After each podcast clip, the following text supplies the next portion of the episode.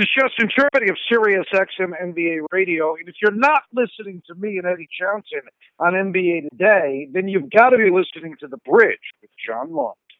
Shut up and sit down.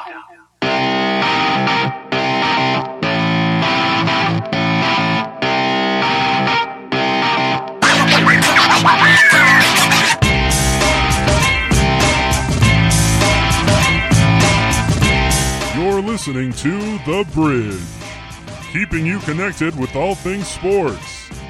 Here's your host, John Lund. Hello, everyone. You're listening to The Bridge, keeping you connected with all things sports. I'm your host, John Lund, the multimedia sports enthusiast, bringing you this sports show. Well, the NBA playoffs feel all but over, but let's talk about it anyway. We'll get into that and whatever else I happen to have up my sleeve on episode 70 of The Bridge. Greetings and salutations, everyone. Welcome back to another installment of The Bridge, coming to you live on Sports Radio America every Wednesday night, 7 to 8 p.m. Eastern Time, to bring you the best and brightest of the sports world.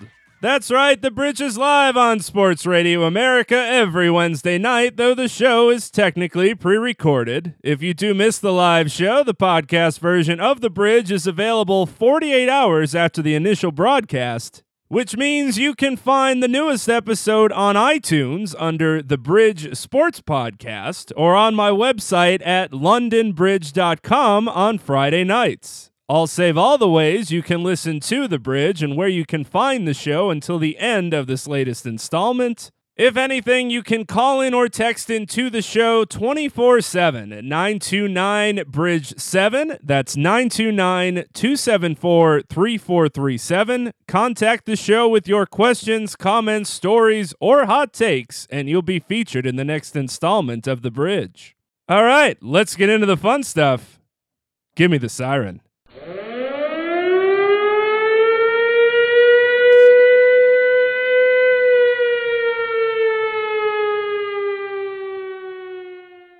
Sports mascots serve as the literal face of their respective sports teams and are a vice to celebrate the good moments while making the bad ones not seem quite as bad. But sometimes even mascots have a hard time of turning the bad into a positive, especially when they're literally having a bad day. It's time for the number one news anchor parody segment in sports radio. Here's this week's edition of Sports News Read Like Real News.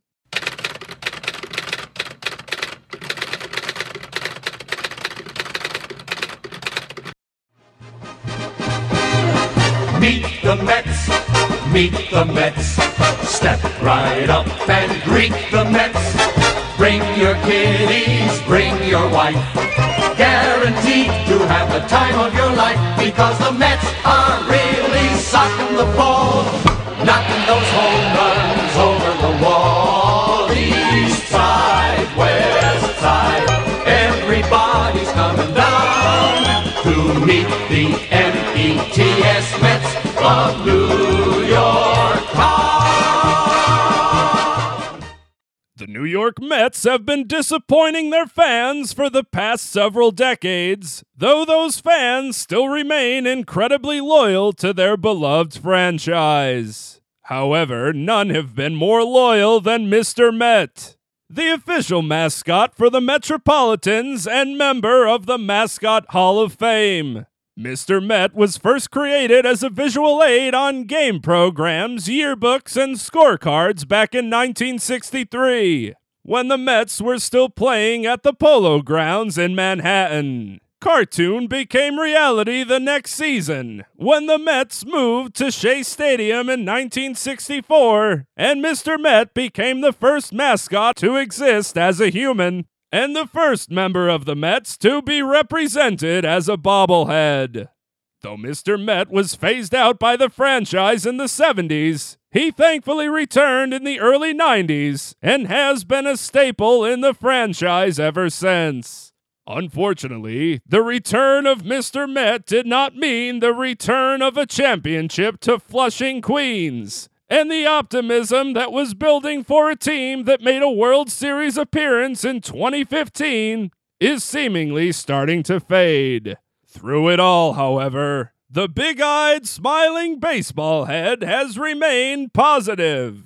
That was until the man behind the mask had had enough. Just one night after the 53rd anniversary of Mr. Met's debut as the team mascot, the Mets lost a 7 1 contest to the Brewers. A video was soon released of Mr. Met exiting down the tunnel before turning toward a group of fans and flipping the bird. On its face, the gesture was a humorous one and speaks to the current state of this year's season when even the team's mascot is pissed about it. Though on a deeper level, it was discovered that the man playing Mr. Met responded with the middle salute after several taunts by fans, including ones directed at his mother. In a social media world, the three second video quickly spread throughout the internet and went as far as to warrant a response from the New York Mets team Twitter account, which said, We apologize for the inappropriate actions of this employee. We do not condone this type of behavior. We are dealing with this matter internally. And while many different workers don the Mr. Mets costume throughout the season, this particular gentleman was reassigned within the organization and would never wear the costume again. But an interesting angle to the half peace sign was quickly discovered, since the Mr. Met costume only has four fingers on its gloves. Can Mr. Metz really give the middle finger? Or did he actually give the perfect one, since three fingers would literally give him a finger in the middle? If anything, let this quick FU serve as a warning for other mascots throughout the sports world. The next time the Phillie Phanatic lifts up his jersey could be his last. I'm John Lund. For sports news, read like real news. Everybody's coming down to meet the M-E-T-S Mets of New York Town, of New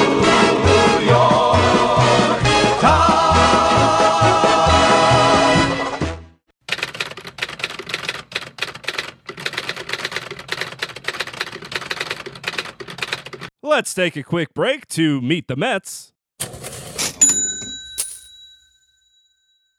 When we come back, we'll talk to an NBA writer and podcaster about the state of the league and the NBA Finals. We'll be right back on the bridge, keeping you connected with all things sports. As you heard earlier in the show, you can call in or text in to the bridge at 929 Bridge 7. That's 929 274 3437. Leave a voicemail or text your questions, comments, stories, or hot takes, and you'll be featured in the next installment of The Bridge. Now, we do like to pose a question each show to help give you the urge to call in or text in to the bridge. This week, we want to know who will win the NBA Finals and why.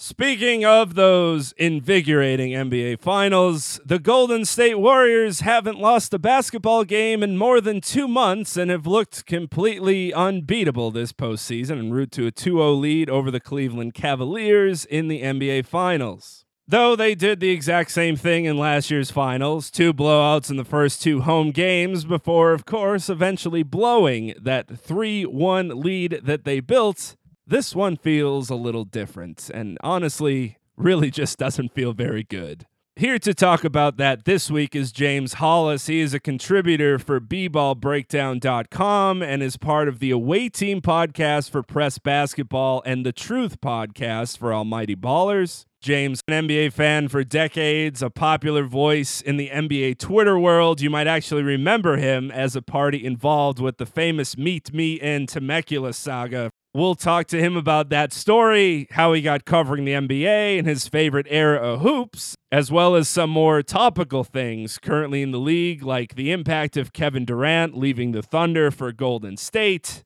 if the Warriors can be beaten and what this means for the future of the league as well. You can follow James on Twitter. He's at Snotty Drippin. That's S N O T T I E D R I P P E N. And without further ado, let's get into that interview. We're here with James Holas. He is the contributor for bballbreakdown.com. You can hear him on Away Team for Press Basketball and on The Truth for Almighty Ballers. James, thanks for joining the show. How are you? I'm good. Um, I, I, honestly, I was waiting for the finals to start, and I was, you know, excited about it. Now I'm wait, I'm waiting for the off season to start because I think we all know how this is going to end. It was unfortunate because we've seen this happen in Hollywood far too much, where there's a trilogy of sorts, and we could probably name on one hand the ones that have been successful.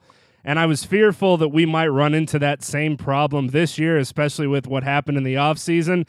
It looks like we might be running into, say, a Back to the Future 3, et cetera, et cetera, whatever movie you want to put on the end. Yeah, um, I, I can't think of a trilogy as bad as this one. As as uh, uncompelling as anticlimactic. I'll say that's the, that's the perfect term for it. It's it's we all it, it's almost like they tried to make uh, the Sixth Sense and they made a part three, and the same twist was, uh, you know, Bruce Willis is dead, so we already knew it. It's not that exciting. Yeah, I, I don't know. Not that exciting. Well, before we get into that, we can postpone it for at least a little bit while here. I wanted to turn back the clocks a little bit and ask you what made you decide that you wanted to cover the NBA, at least on a social media platform, and how you started doing so. Uh, you know what? Honestly, um, so let's everyone everyone should probably know Talk Hoops, uh, aka Zach Harper. Um, you know, now I think he's over at FanRag Sports, um, and he's also part of the Almighty Baller uh, radio network. Uh, but back uh, when ESPN used to do something called Daily Dime Live, um, where it was basically a live chat during the primetime games. And so Zach Harper, I want to say uh, uh, Tim Donahue, uh, I think he's a Dallas guy, a bunch of guys that I, I still talk to on social media. They used to run this, you know, for ESPN. They ran Daily Dime Live, and I was just, uh, I used to come on and just talk with those same guys. They got me on Twitter, and all these guys are writers, and they're fun, and you know, they talk basketball. So I started my own site. Um, it was called uh, off of Marv Albert's famous call, you know, yes, the nail in the coffin. It was yes, nail in the coffin.com or something. And um, it was it was it was trash. It was bad, but you know, I guess some people.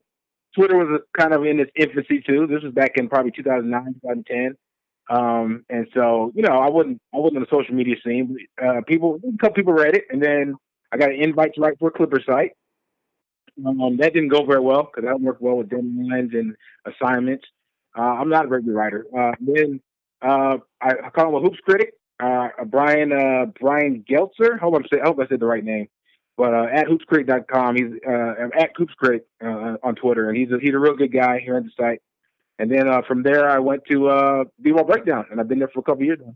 Was there a time where you might have thought to yourself that you weren't very good at what you were doing, or was there a time where you knew I'm very good at this? People are taking notice. Let me keep continuing to get oh. better and see what I could do with this as well never think I'm good. I still don't think I'm good. I know that um, I can put together a complete sentence. I can put together a paragraph.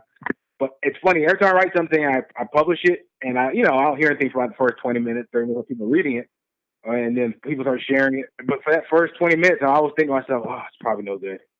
Why did I do this? So um, that's me. I'm very insecure about my writing, but um, you know, uh, uh, so yeah, I always feel that way. But it's cool that I got, you know, there are people who do read my stuff and I got a you know a small following, people who kind of hopefully I bring my own unique twist on basketball views, and some people agree with me, and some people say I'm an idiot. So it is it.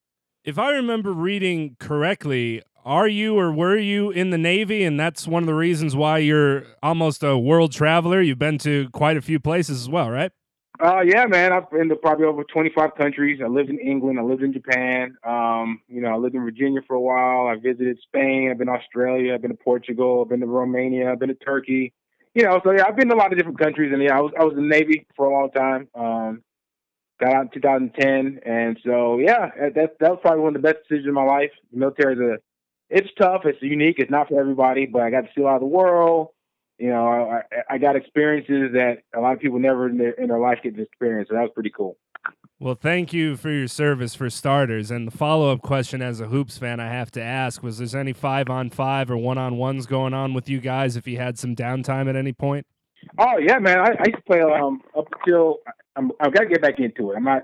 I'm not an old man, but yeah, I used to play ball all the time. I actually uh, made the first cut for the All Navy team. Um, I mean, I played pickup. I played, you know, every base had, you know, like a loose league, and it was kind of fun. Inter, you know, intramurals kind of. So we always played ball when I was in England, we used to go travel. We actually played for like a, you know, the base team. We traveled and played other, uh, like played British people, all you know, in the in the in the southern uh, England kind of area. So yeah, man, I, I've always played. I've always played ball. Always watched ball. So it's it's it's been a you know since I was a little kid, it's been my passion. What would you say your NBA comparison would be to what you bring to the table on, say, an intramural basketball court, if you had to put a, a face to the name for the listeners? Maybe a Rodney Rogers slash Jamal uh, type, because I was I was a real big kind of solid guy. But when I was younger, I was a little smaller, so I played like two guard. And then, uh, you know, I got a little size to me, and I played all the way to power forward.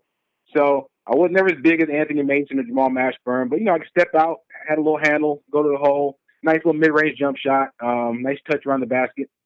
Yeah, it's funny. A couple years ago at the All Star Game, 2012, we had a, I mean, hey, uh, Henry Abbott, Zach Harper, the starters were there. We all played pickup, and um, yeah, I, I pretty much dominated the the first game. You can find, I'll, hey, I'll find the footage for you and I'll send it to you. They keep there was a tape of it. Well, I'm going to have to take a look around at who you're playing against, have those guys on my show, and pretend that I have no idea that you dominated on the court and see what they say about it, right? I mean, hey, the footage is there. Uh, talk to my man, uh, and you know him, um, the no look pass. He, I think he does the footage somewhere. He, he, you know, they all remember. They remember me tearing them up. You cut your teeth, if you will, on 90s hoops. I'm sure you can reminisce and remember some of the greats, some of the above average players, some of those teams. What is the best part of that era to you as a whole, and what do you maybe miss the most from watching that era of basketball? Um, I think because I remember it from my, you know, my preteen, teenage years. I remember just uh, just the amazement. These guys were like larger than life, and like what? And this is the thing about basketball makes it so special. Like you watch football, you know, these giant hulking guys, but then you know, the, the, the camera is what 30 yards away, and they're wearing the helmets, and you know, you got to keep an eye on what's happening on the field. And they they go for 10 seconds, and then they set up for for 30 seconds, and go for four seconds. Um, you know, baseball, baseball time, you're way far back, and they're all the guys in the dugout, and you know, it's like watching almost a video game. With basketball, you're up close and personal. These guys are personalities. Um, I remember Michael Jordan in his prime, and just he was a rock star. As big as LeBron is, and I, I, I was a Michael Jordan truther. I can say now that LeBron James is awfully close to Mike as far as a, talent, basketball talent. He'll never touch Mike in his, his aura and his presence. Michael Jordan was, uh, I think, all of the players, you know, they had a, this immense respect for him. You know, it was like, it was weird for a player to step and say like, "Oh, I'm not scared of Mike. He's another guy." That wasn't normal. And then would torch him for forty or fifty. Um, it was just, it was, it was, he was something else, man. Like the, the great story about Mike was how him and Scotty were, um, they were playing the Wizards or at the time the Bullets, Chris Webber, Juwan Howard, and you know the Wizards are coming into the locker room and or coming into they're in Chicago to go play, and as they're going to the locker room, there's Mike and Scotty sitting on top of like a Ferrari or Lamborghini, smoking cigars, just like looking at them, and that kind of intimidation doesn't happen anymore. You know what I mean? It's one of those things. So uh, I just yeah, I just remember personalities. I remember when it was Clyde versus his Airness, him and Clyde Drexler, and Mike just you know Mike destroyed him. I remember the Suns and the Bulls, and you know Mike just showed out against the Suns he is just, just his coolness factor is something that LeBron never touched. Did you pick up your Celtics fandom during the Larry Bird, maybe the tail end of his career? Was that what got you into the Celtics, or did it take you a little while to get them? I was a turncoat, man. Um, I cut my teeth really when I got into sport. It was Michael Jordan and the Bulls, and it's funny because Scottie Pippen was my my favorite player. Mike was the man. Everybody knew Mike was the man, but I couldn't keep my eyes off Scotty. He was his versatility, like the smooth way he kind of played, the vicious dunk, even though it's funny because he was a smooth athlete, but he was also kind of like a straight line raw athlete. And um Scotty got it done, man. So that was my guy. And um I, I'll admit it, you know, I was younger. Once the Bulls went belly up and they they broke the team, disbanded it, I, I wasn't watching that trash. And I kind of just caught on with Antoine Walker and Paul Pierce. I remember Ron Mercer. I when uh, Tony Tony Demo, you know, Rick Pitino tried to coach for a while with Boston. And just the way they played, know, they had a frenetic kind of style. I caught on with them then. So, you know, late late nineties, early two thousands I started watching uh watching Celtics. We share a little bit of a similar path in that I remember doing the same thing probably around seven or eight when MJ retired for the second time. And I took all the Bulls posters down from my oh. wall and threw them out in the hallway and took my Jordan jersey and threw it. And as I got a little bit older, I realized that I wasn't necessarily a Bulls fan, I was a Michael Jordan fan. But instead of going to the Celtics like you, I went to the Lakers. So that's where we really split down the middle. But I go the same way. Instead of going after Kobe, I actually went with them because of Shaq, because I was a little bit of a taller guy and I really liked the way that he played. So a lot of people think that I went because of Kobe Bryant, but that was not the case, though I do have a soft spot in my heart for him. But don't get angry at me yet because we're going to get there soon. I wanted to catch up the listeners on some things as well. And for one, the inspiration for what's now your Twitter handle once again of Snotty Drippin', where they can find you at Snotty Drippin'. Right, and you know, again, I said like my, my guy back in the day was Scotty. Scotty to me was um once Mike retired that first time and Scotty ran his own team. Looking back now, he only I think he averaged 22, 22 points a game, but he I think he finished like you know second or third in MVP voting that season, and they only you know they won 55, but they were on 57 like the year before, whatever it was. So um it's funny when I said again on Daily Dime Live with uh, Zach Harper and those guys, and and basically where NBA Twitter started. Um, I just wanted something catchy as a as a screen name, and I just you know, hey, uh, Scottie Pippen was my guy, and Snotty Drippin is you know is wonderfully disgusting and sounds like Scotty Pippen, so I went with that, and that's been uh that's been my social media handle since then, since you know 2008 2009. So if you were hanging out covering a game perhaps and maybe Scotty was doing some sideline work or broadcasting work and maybe he knew you from that Twitter handle, would that be like a top 3 moment?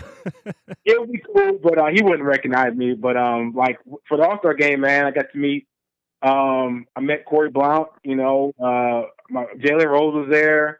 This 2012 we we had in LA. Um a lot of I think uh Walter McCarty was there. Uh, you know what's crazy? Uh, Craig Hodges was there that was amazing to me. Uh, uh I think uh, Bonzi Wells showed up. I think was Juwan there playing because they were just playing like a you know, some pickup, some old school guys pickup 2012, and it was it was amazing. So um, yeah, if I met Scotty, I, I wouldn't be starstruck because you know I, I'm older now. But it'd be really cool just to meet Scotty, and, and uh, I wouldn't tell him. I, would be embarrassed to tell him, oh, uh, on Twitter, I'm Snotty Drippin' for you. But I just tell him, hey man, I respect your game and hold love what you did.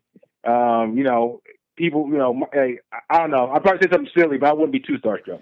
So, for people that may need to be filled in on why we had the quick joke about Kobe Bryant, some may know of you or are reminded of you around the holiday season for one of the days, probably one of the best days, really, of NBA social media history on Christmas Day in 2014. Could you set the scene of what ended up happening to you on that day? Um, nothing happened to me. I was in I was in uh, Arizona with my mom. Well, I wanted um, to hear um, what the dinner was like because you were tweeting about how much you were enjoying spending time with your mother. No, it was. Uh, we were all. I mean, you know, NBA Twitter is one of those things where, and all the Christmas games are on. We're all watching games. Uh, this is 2000. What was this? 2000. 2014, I believe. Has been three years already. Wow. So Kobe had already been injured and was coming back. I think he this was so this must have been the second time he came back. I don't know, whatever. So Kobe wasn't playing well that season. His you know we his time was running short. We knew, and uh, I think that this conversation was about how you know Kobe just I mean he was he was not an elite player anymore. You know, and there was one loudmouth on the timeline just saying how stupid can you be? If he's averaging 20 and, and six, how is that not elite? And, you know, this is Kobe shooting 38% from the floor. He, he wasn't a good player anymore. You know what I mean? And the, the Lakers weren't good. He wasn't good. So I said something derisively about, you know, you know, basically making fun of the guy. I'm like, if you think that 22 make points make you elite, this is Kobe Bryant we're talking about. He, he's not a great player anymore right now. You can say what you wanted before. He was great. He's great right now. And um, that was just being a real, real moron. He was real, just real asshat. And you know, cursing and this, that, and It was just weird, but it didn't matter. Social media. So this guy just off his he's off his rocker. Then you know, oh, if I ain't real, it's fine. In my Twitter profile, it says I'm in San Diego. Meet me in Temecula, and I, I'm in Arizona with my mom. I'm you know hours away from California, but I sure, sure, loser, let's go. You know, and then right behind that, I just tweet out to my timeline like, I hope, I wonder if he's really going because I'm in Arizona. So it turned into a whole thing. I guess he drove to Arizona. He drove to Temecula from wherever he was, and taking pictures of the drive, and he's at the the Gold's Gym. I guess he really wanted to fight, and you know, I'm like, you know, it's Christmas Day, and you're you're the idiot who just drove an hour to go fight a stranger off the internet, man. What's what's what kind of fool are you? And so, yeah, that's where the whole Temecula thing sparked. How did the next couple of days go for you as far as the publicity on social media? And then, even again, a couple years later, when you ended up getting featured on ESPN to tell the tale once more? Yeah, it was pretty wild, man. I was on SB Nation. Um, I had a phone, HuffPost called me for an interview because the uh, this dude was like 40 and he made like a, a rap diss towards Snotty dripping It was it was really it, it's funny because it was embarrassing because how lame it was. Right? It turned out to be like a whole lame thing because I mean it's funny and it's, it's weird because at the other end of the spectrum there's a bunch of snot nosed punks like oh you punked out. No, what? I wouldn't say it was fun, but it wasn't like a nightmare. And they were just it, was, it got kind of annoying, you know. And I think I gained like five thousand Twitter followers. I went from like you know, you know, at the time it was like ten thousand followers, which was a big deal, kind of at the time. You know, it's the social media and all of a sudden five thousand new people following me, and a lot of people were really cool, and you know it's hilarious, and a lot of people like I, I got death threats, and you know people saying do this my mom and all. It was weird, man. It was weird. Do you still hate Kobe Bryant as much now, now that he's retired for the past couple of years? See, that's the thing. It's not even about hating Kobe. It, it got to the point I, I hated the mythology of Kobe. Because I even back then I said Kobe's great. He's the top maybe top. I said he's in my top twelve to fifteen. Oh, he's got to be in your top ten, or you're an idiot. Uh, he's top twelve, and it's whatever. I don't care about that. But then we're talking about uh, you know LeBron having a great game. Well, Kobe did this. You know, Kobe's the the the killer instinct. It got to the point where it's not even Kobe. I hate it. It's it's the I, I don't know. It, it, there's a weird social like cultish online thing about Kobe. You know, they they they act like Shaq didn't matter. Uh, they they they make Pau Gasol like a bum, and it's just weird to the point where, and I would needle him. I would needle him and kind of, oh, Kobe never did that. What if KD? No, KD just did what? Oh, Kobe never did that. And they would. It was like it was it was like clockwork. They they were predictable, predictable about how they reacted to it. So I never hated Kobe. I, I don't I just I don't rate him high a lot of people. But then I look at a lot of smart people that we both follow and writers. They have him about the same. Kobe is in eight to ten to twelve kind of range. So I'm not crazy about it, but I just don't. I, don't, I never really idolized Kobe. I guess the way a lot of young kids do. It's calmed down a little, but I'm sure we're still probably 10 to 15 years away before the Kobe people stop coming after you for different events, or if he ever comes up in a conversation. Eventually, don't mess, they don't mess with me anymore too much. But I mean, I, I see things like honestly, and this is a lot of people, smart people saying this the only player that LeBron has to catch now, as far as you know, we're talking about the greatest, is you know they've mentioned his name with Michael Jordan, LeBron James and Michael Jordan. It's a close, they the comparisons, and people will try to pipe up and say, "Well, Kobe, he has to pass Kobe first. and uh, you know, people laugh because LeBron passed Kobe back in 2007, as far as a player, and now with his legacy, I think he's right there with him. If he has already passed him. Sure, Kobe has more rings, but uh, there's more than just rings to it. So. Um, yeah, there's always gonna be those chirpers. People like to chirp. But um, yeah, it, it is what it is. Is there anything you think LeBron can do for the remainder of his career where we might end up switching that conversation that he is greater than Michael Jordan. I know you mentioned it's close and people can argue back and forth now, especially coming into these playoffs where he's now the highest scoring playoff player in NBA history, but people mention the rings, et cetera, et cetera. The arguments can go on for hours and days. But is there anything that you think would have him surpass MJ, or is it just a losing battle where he'll always just be a little bit less? So, and here's the tough part, man. It's, like now we're in the age of Golden State. I said before this final started, if LeBron could pull this off and defeat this Golden State team, you got to put him in the conversation of the greatest all time. We are. I think we see now. You know, uh, the Cavs are down 2-0. That's not going to happen. Uh, I think the Warriors are just are just too deep, too long, too fast. Which sounds really dirty the way I say it that way, but uh, I just think over the next few years, I think Bron probably has another good, I don't know, two, three really, really high level years, and then slow decline maybe at the power forward. Let's say he wins another ring or two, and he still plays at such a high level. It sucks that they're going to count it against him that he's losing to this historically great Warriors team. Um, and that actually might maybe it's to hurt the Lakers some. And it shouldn't, but it's probably it's probably going to. He's only human and they're playing this, this awesome team. But uh, I don't know. Maybe he tops another ring or two late in his career. Um, you know, has has another couple spectacular playoff performances, even in losses. His meth- his his his uh, his legacy and his legend is going to grow getting into the elephant in the room that is Kevin Durant and has been really since the season started when he decided to leave Oklahoma City and join the team that defeated him in the Western Conference Finals. What were your thoughts when that originally happened, and have they changed any as the season wore on up until now? Um, I was just bummed. Uh, a lot of people I don't know if anybody listening will know, but I'm I'm a huge Russell Westbrook supporter. He's my favorite player in the NBA to watch. As a Celtics fan, you know it's a it's a kind of strange uh, dichotomy, I guess. I'm a Celtics fan, you know, to the heart. But if I'm gonna watch a player play, I'm gonna watch Russell Westbrook. He, the way, the fire he plays with, the force, the passion, and the athleticism, the guy's gonna give you a, a you know, good for the show every night. So um, I, I, followed him and Kevin Durant and the Thunder pretty closely. You know, I, I won't tell the fan, but I, I, wanted them to do well. Ever since they made the finals and they lost, and then you know, they've been fascinating. They've been a fascinating team to watch. And so um, they, when they pushed Golden State to seven, you know, seven games, they're up three one. They end up losing. It sucks. But I was under the impression, you know, this guy's been there for nine, ten years. He's going to re up. They just showed that they're contenders. They're going, you know, they they made the move for Oladipo, and now they got help on the wing.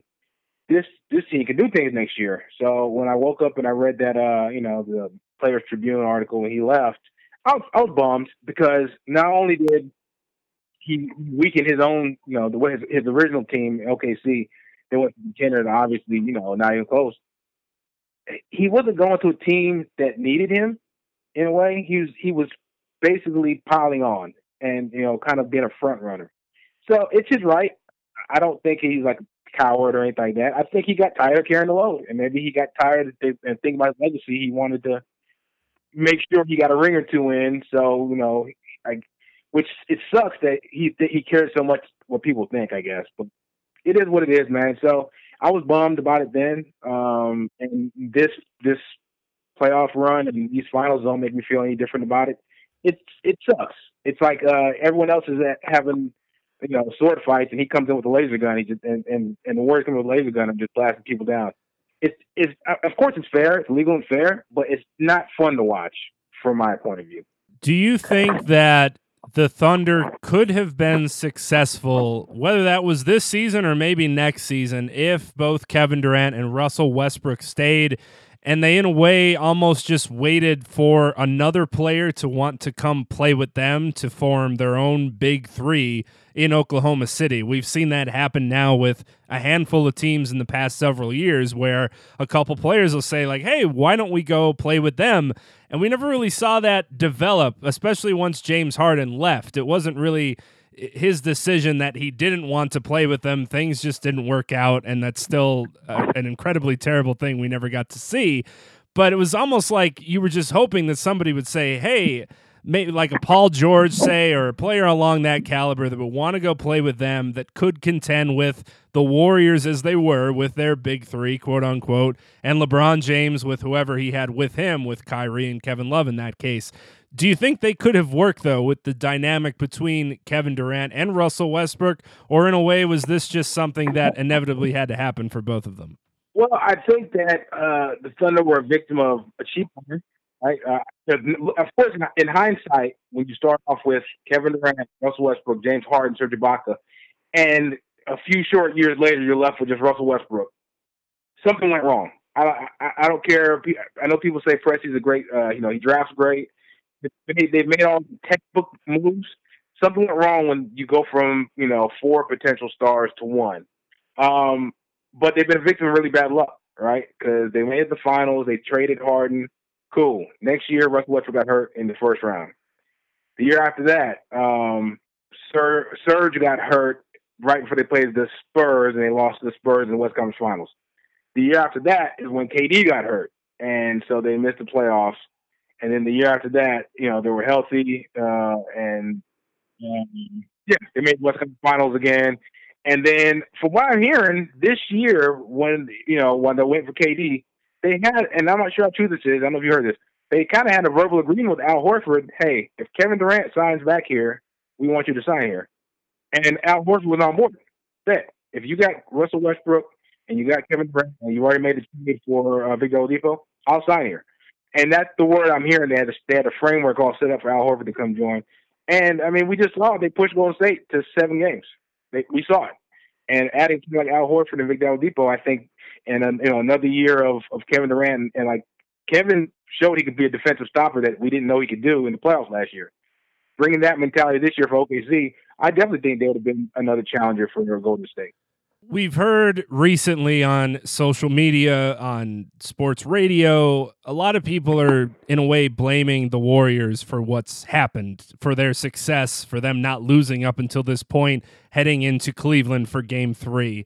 Is it fair right. to blame them for happening to go out and get one of the best players, probably the second best player in the NBA, just because they did everything correctly before getting him and happened to draft a pretty successful team? Well, again, just like you can see in bad luck, the the uh, the Warriors actually had the best luck possible, right? Um, they drafted, you know, the the Minnesota Timberwolves were dumb enough to pass on Steph Curry not just once, but like two or three times. And Johnny Flynn and Rubio, whatever. Uh, no other team picked Steph Curry. A lot of teams, you know, I think he went seven right that year. So the team passed on him. Um, then he had the issues, right, which enticed him to take a well below market uh, value contract because they weren't sure how, you know, his his health account was up in the air. He wanted some long term stability he took even in you know when he signed that contract back in 2013, I think, or 12 extension. He took you know 12 mil a year, which even at the time is was a pittance for what he turned into. Um, they really struck it. They struck it rich with Klay Thompson and Draymond. Draymond went what second round? That's a big deal. Um, uh, the player that they tanked for, uh, Harrison Barnes, was the worst one. Now, here's how they really lucked out, though.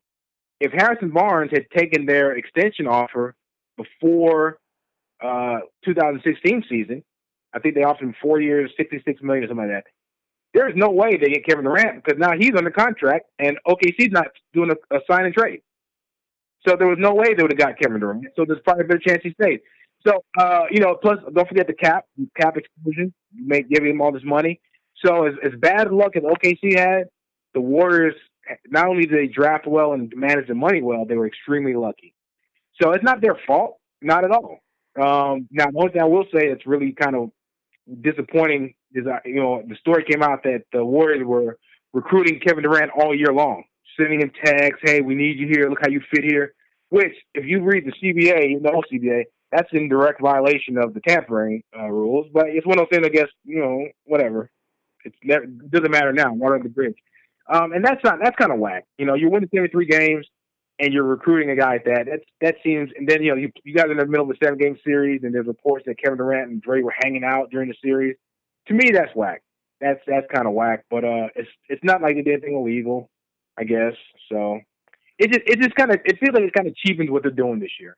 Did you think that there was anything that? LeBron James or the Cleveland Cavaliers could have done in this regular season as far as bringing in players to combat this Warriors team. Not to say that LeBron makes the actual decisions, but I'm sure he has a hand in it. And they bring in Kyle Korver, they bring in Deron Williams. It seemed like they tried to match the three point shooting possibilities of the Warriors, but they really didn't help themselves maybe on the defensive end or with a big man who can really dominate in the post and at least give them another option, both on the defensive end and on the offensive end. Was there anything that you see that Cleveland would have been able to do in this case since they showed themselves as the best team of the East when combating against um, the Warriors, or, or, is it really a losing battle at this point? The only thing, hindsight twenty twenty, uh, I think they, I think we saw that this season, the Cavs had a quote unquote elite offense But I mean, they're playing 29 other teams and 28 other teams. Two times they played the Golden State Warriors. The other 28 times they played guys like the Hornets and uh, you know the Nets. They played the full league, which means it's easy to kind of beef your stats up when you got LeBron James and Kyrie and Kevin Love. It's easy to kind of beef your stats up because you're playing obviously lesser teams. Now they're playing the cream of the crop, and I think all the all the flaws are showing. Um, the Cavs were bad defensively this season, right? And I think that was the big sticking point with a lot of people that are making the finals. Where people got it wrong was that the is just too weak. And no matter what, the Cavs are making the finals. They could have sleptwalk. They could have sat LeBron James probably around and made the finals. They could have sat, you know, Kyrie the whole like the whole second round and they've been fine and made the finals. And that's where it kind of sucks that Golden State and the Cavs are so much better than everybody else. So the Cavs were, you know, they were they were really good offensively this year, very bad defensively.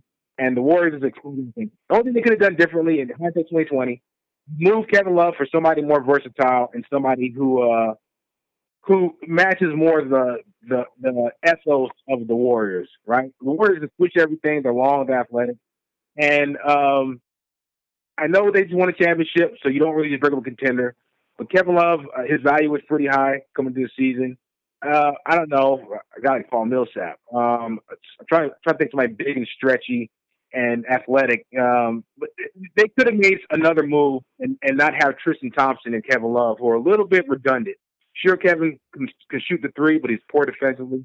Uh, Tristan's undersized, so they're kind of stuck in that no man's land as far as they're kind of a traditional team, but shooters.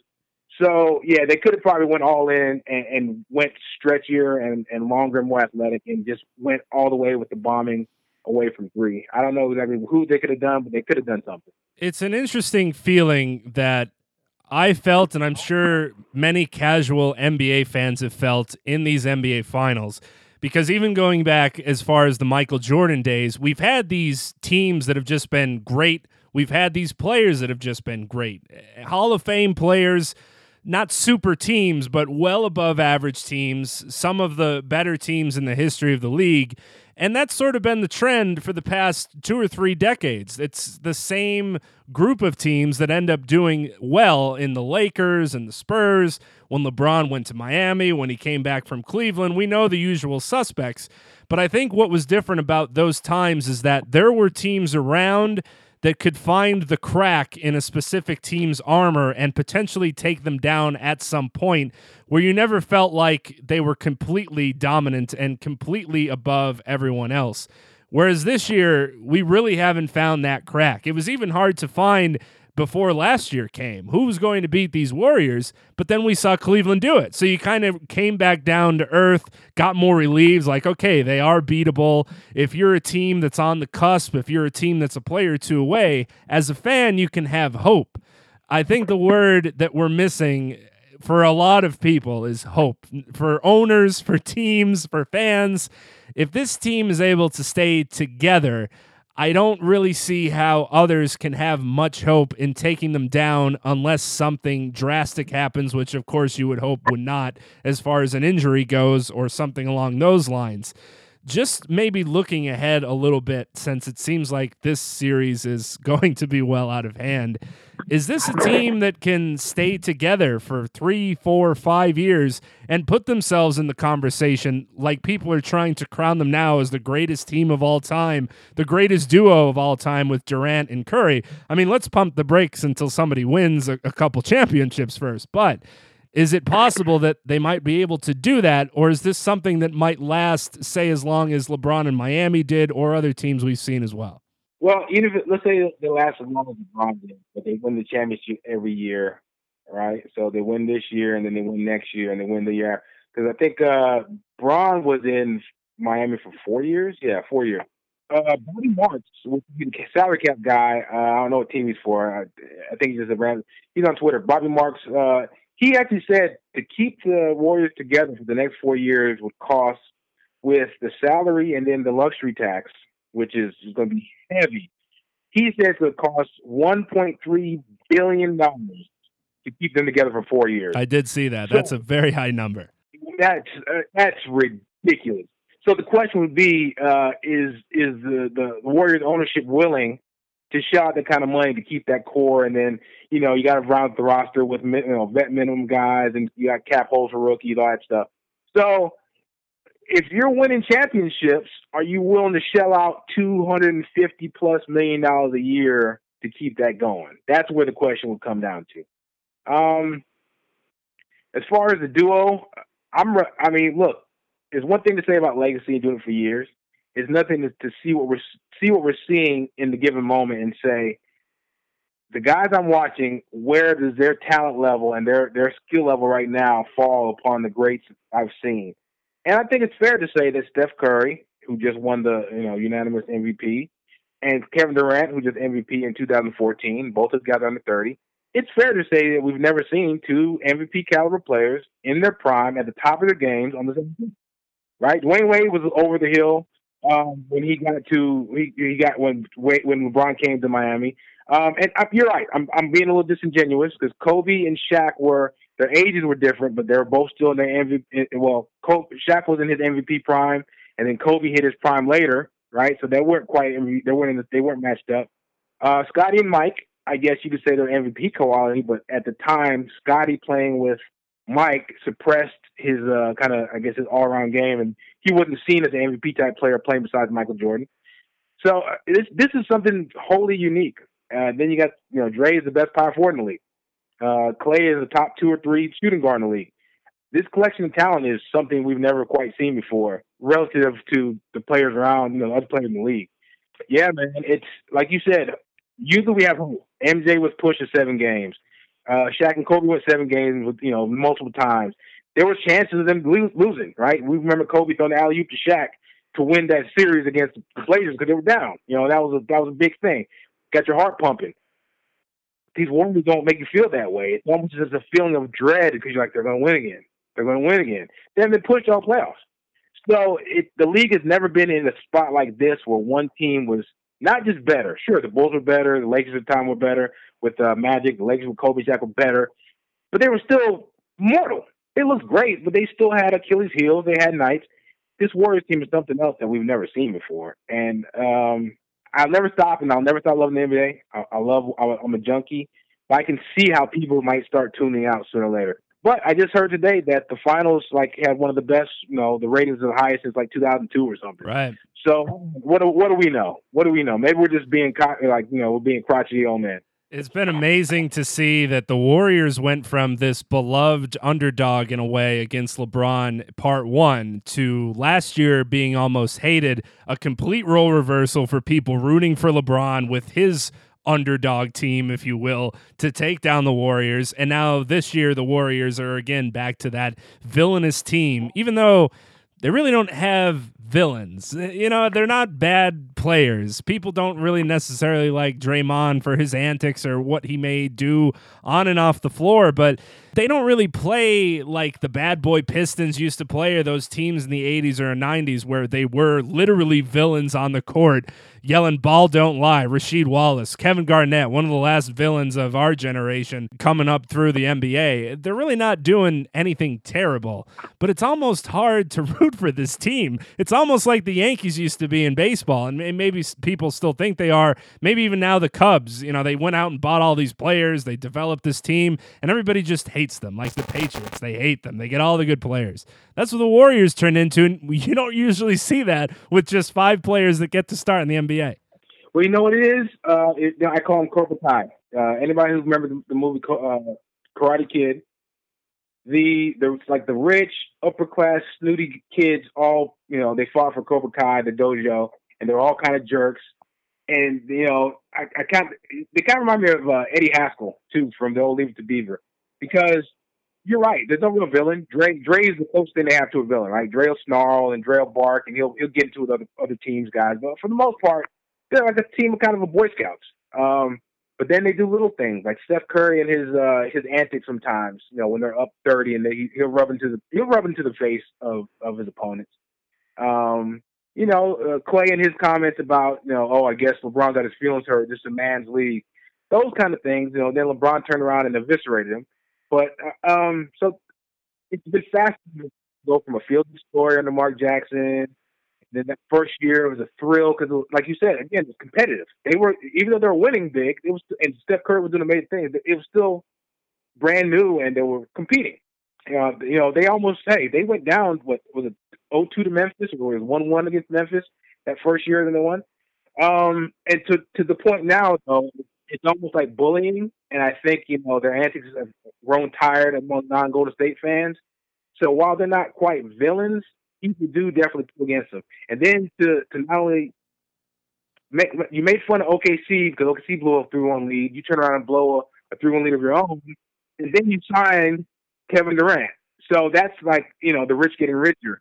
And so uh, yeah, they, they're definitely the team to root against uh, for for the other 29 teams in league. And it's even more frustrating though because not only do they talk a good game, they back it up, and no one's going to be able to beat them in the in the foreseeable future.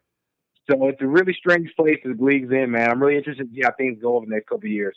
The last one for this short term, if there's any big name free agents, players that want to move around, start their own teams, if you will, and go play with their friends or people they think they'll be more successful with is the new trend, maybe for the foreseeable future, four or five years, going to be try to take down the Warriors in the West or go to the East and try to take down LeBron?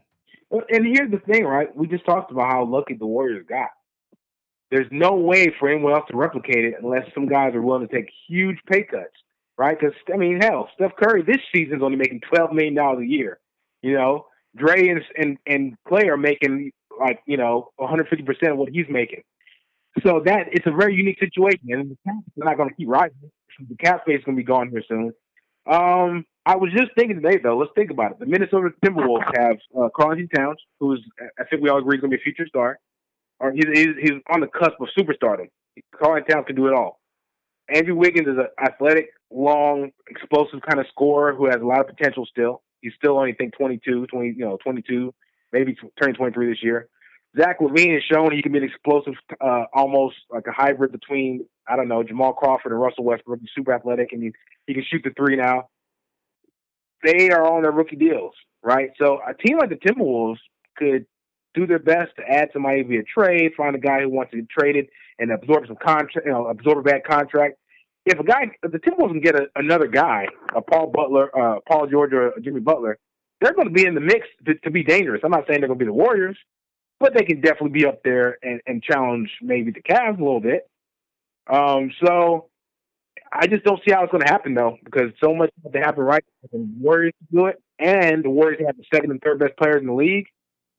You know, and so after that, what what are you to do? Uh, Chris Paul with Kawhi Leonard. That's good. That's really good. That's not a challenge in the Warriors, I don't think. You know, so unless Pop has a magic of his sleeve it's really hard to see, man. It's really hard to see where the challenge is to come from. And like, it's do you have to just get out the Warriors and hope that Klay gets frustrated and, and wants to get moved to his own team? And even then, you got Dre, you got Dre Curry and KD.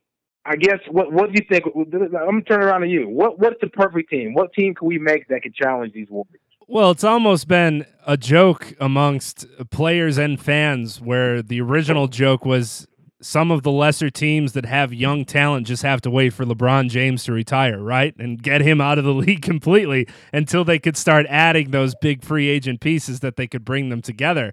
Now it's you have to wait for that to happen. And now we have to wait for this Warriors team to get dismantled. And even as you mentioned, if Klay were to leave, he's not even necessarily in the one, two, or three of that top four. So is it really going to hurt them that much? It's almost like you're better to just if you're a young team wait a little bit and just build toward maybe the 3 or 4 year mark see what you have now see what you think you can get rid of for younger pieces because the names that are getting thrown around and will get thrown around in the next free agency and the one coming after that Paul George is a great player. We know that. Russell Westbrook, if he decides to leave, is a superstar player.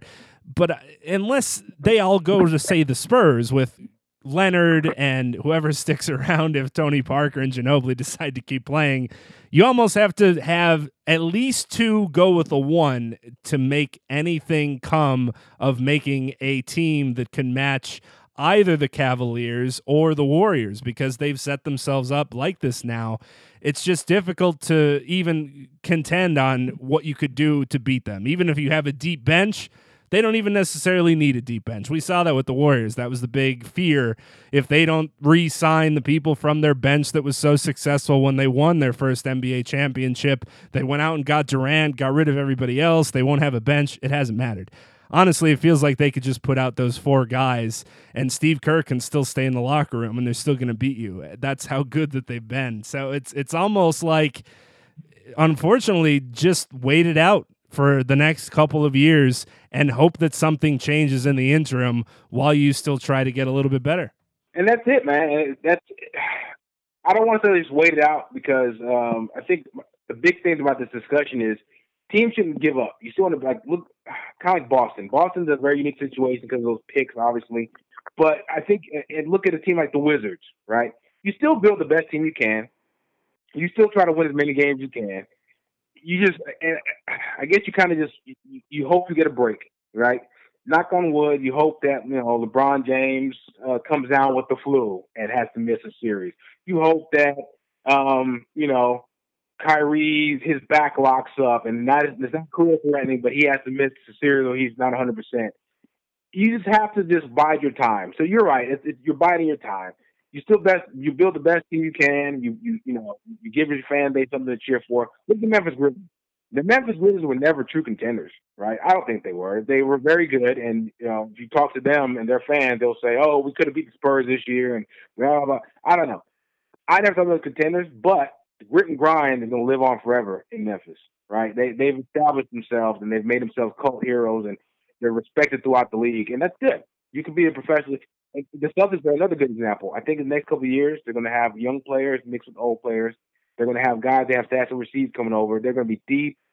They can win a lot of ball games, and they can probably go deep in the playoffs. And they'll probably in the East Conference Finals again. They probably might lose again to Cleveland because James is that amazing. There's no there's no shame in that. There's no shame in being a very good team. And LeBron will be here forever. Golden State will be here forever. So it sounds almost uh, like you said. It sounds like we're losing hope. But I mean, uh, somebody else, somebody wrote a, a good article for All Breakdown. I think his name is Brady Klop, Klopper. I think I'll, I'll tweet you the link. Where basically what he's saying is the evolution of the Warriors is going to just make other teams step their game up. Something's going to come next. Nothing. We're never stagnant in the NBA. So, be it another super team, be it another superstar come up, be it a scheme that comes up to defend the Warriors, something's going to happen in the next year or two, and the league's going to be better for it. You know, so just uh, don't lose faith, man. Don't lose faith. Just a couple years of growing pains, if you will, that NBA fans might have to deal with. So this show comes out before Game Three. Just to get your prediction, I'm going to say that what you said on Twitter still stands true. Four or five games, we're most likely looking like the Warriors will hoist up the NBA Finals trophy. Yeah. So my original, uh, my original guess, my original proclamation was Warriors in six the way these first two games have gone down, yeah, I said that.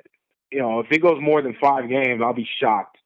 So I say more than four or five. Now, game three is the pivot game, though. This is important. The Cavs will be back home. They'll get an emotional charge. We all know that uh, for role players, a lot of times they, their game doesn't travel, right? So, but the comforts of home, we should see uh, like a, a, a rejuvenated J.R. Smith. We should see uh, Tristan Thompson been embarrassed first two games. He can bring it uh, LeBron James has been embarrassed in a couple games. We know when he's embarrassed, he plays. He, he, can come with the edge. We saw him in Boston that game six in Boston back in 2000 2012. This is the game I think if Cleveland's going to really if, not think I know it. If Cleveland's going to get back in this series, they got to win Game Three, and their only chance is for Kyrie and Love to come out uh, and LeBron to come out smoking in the first quarter. They got to bum rush the Warriors. They got to be physical, bum rush them, and, and try to get a big a lead in the first half and make the Warriors play from behind. So um, my, I'm gonna I'm gonna step in the box. I, am gonna give LeBron James his props. Man. LeBron James. And I, I don't think they're gonna win the series, but I think I'm gonna give them this game three. Now, my caveat is if they do lose, I'm not shocked because the Warriors keep surprising me, and, and the Warriors keep showing us this you know new level they can reach. Um, but I, am going to give LeBron his his uh, respect and think they're going to they're going to defend the home court for at least one game. The last one for you, I know this is coming in a couple of weeks, but are you excited for what will be the debut of Ice Cube's Big Three? um, you know what, man? I normally don't like gimmicky stuff like that. I, I don't dislike it, but you know, it's something that's gonna be fun. I'll definitely tune in and watch. Uh, the biggest thing I'm excited about though is that you know it is giving some of the heroes and the the guys we grew up watching another run. So it's gonna be kind of bittersweet, right? Because I think we're gonna see some some fun basketball and get a little nostalgia, you know. And we're gonna see guys like Cuttino Mobley who has the salt and pepper beard. So it kind of takes you back. At the same time, it shows you that you know Father Time's undefeated. So yeah, I'm definitely looking forward to it. It's something good. I'm glad that they came up with this, and it'll be a lot of fun. And it's I think it'll introduce a lot of the the like the, the modern fan, the younger guys, you know, 20 and under, 26 and under. They'll get to see players they you know, and, and maybe hear stories and and get a connection to the players of the 90s, as we talked about earlier, that they they otherwise wouldn't get to see. So that's pretty cool we're probably going to grimace some because of Father Time, as you mentioned, but I'm predicting that the trash talk we're going to get to hear, potentially uncensored, or even if it is, we'll know what they're saying is going to be amazing. Something that we'll never get to experience. I don't know if you've seen it, man, but there's already a clip of Kenyon Martin uh, trash talk. Oh, I uh, did. He's he's going to be one of the main ones that's going to start it up. so yeah, man, it's uh, it's dope. It's it's gonna be fun. It's gonna be something. It's gonna be a good summer distraction. I'll say that. You know, because we have a lot of downtime between between uh you know the end of the season and and actual basketball again. So it'll be a nice summer distraction. Yeah, I'll tell you what, that might be where our excitement ends up coming from when it comes to June basketball. And at this point, I'll take that. If that's an exciting thing, something new that can at least pique our interest, maybe forget about a potential four game sweep, a 16 and 0 playoff appearance, I'll take it. At least we could go to bed at night and think, yeah, it used to be a lot more fun than this. you know, we'll at least have that. I'll say I'll say this. Um, you saying that you're you hoping that you know the Warriors get. I mean, the Cavs get a couple games out of it. I'm either hoping for a Warriors sweep and they go 16 and 0, or I'm hoping that the Cavs come back and win it, which is I know is very slim to none chance. But I want to see history either way. Like if the Cavs just come back and win one or two, and then they end up losing, you know, in six games, that's kind of whack to me, both sides. You know, whatever. So um, I'm pulling for either a Warrior sweep or the Cavs do a full, you know, reverse the feeling comeback. That's all. Either one. That's all I want to see.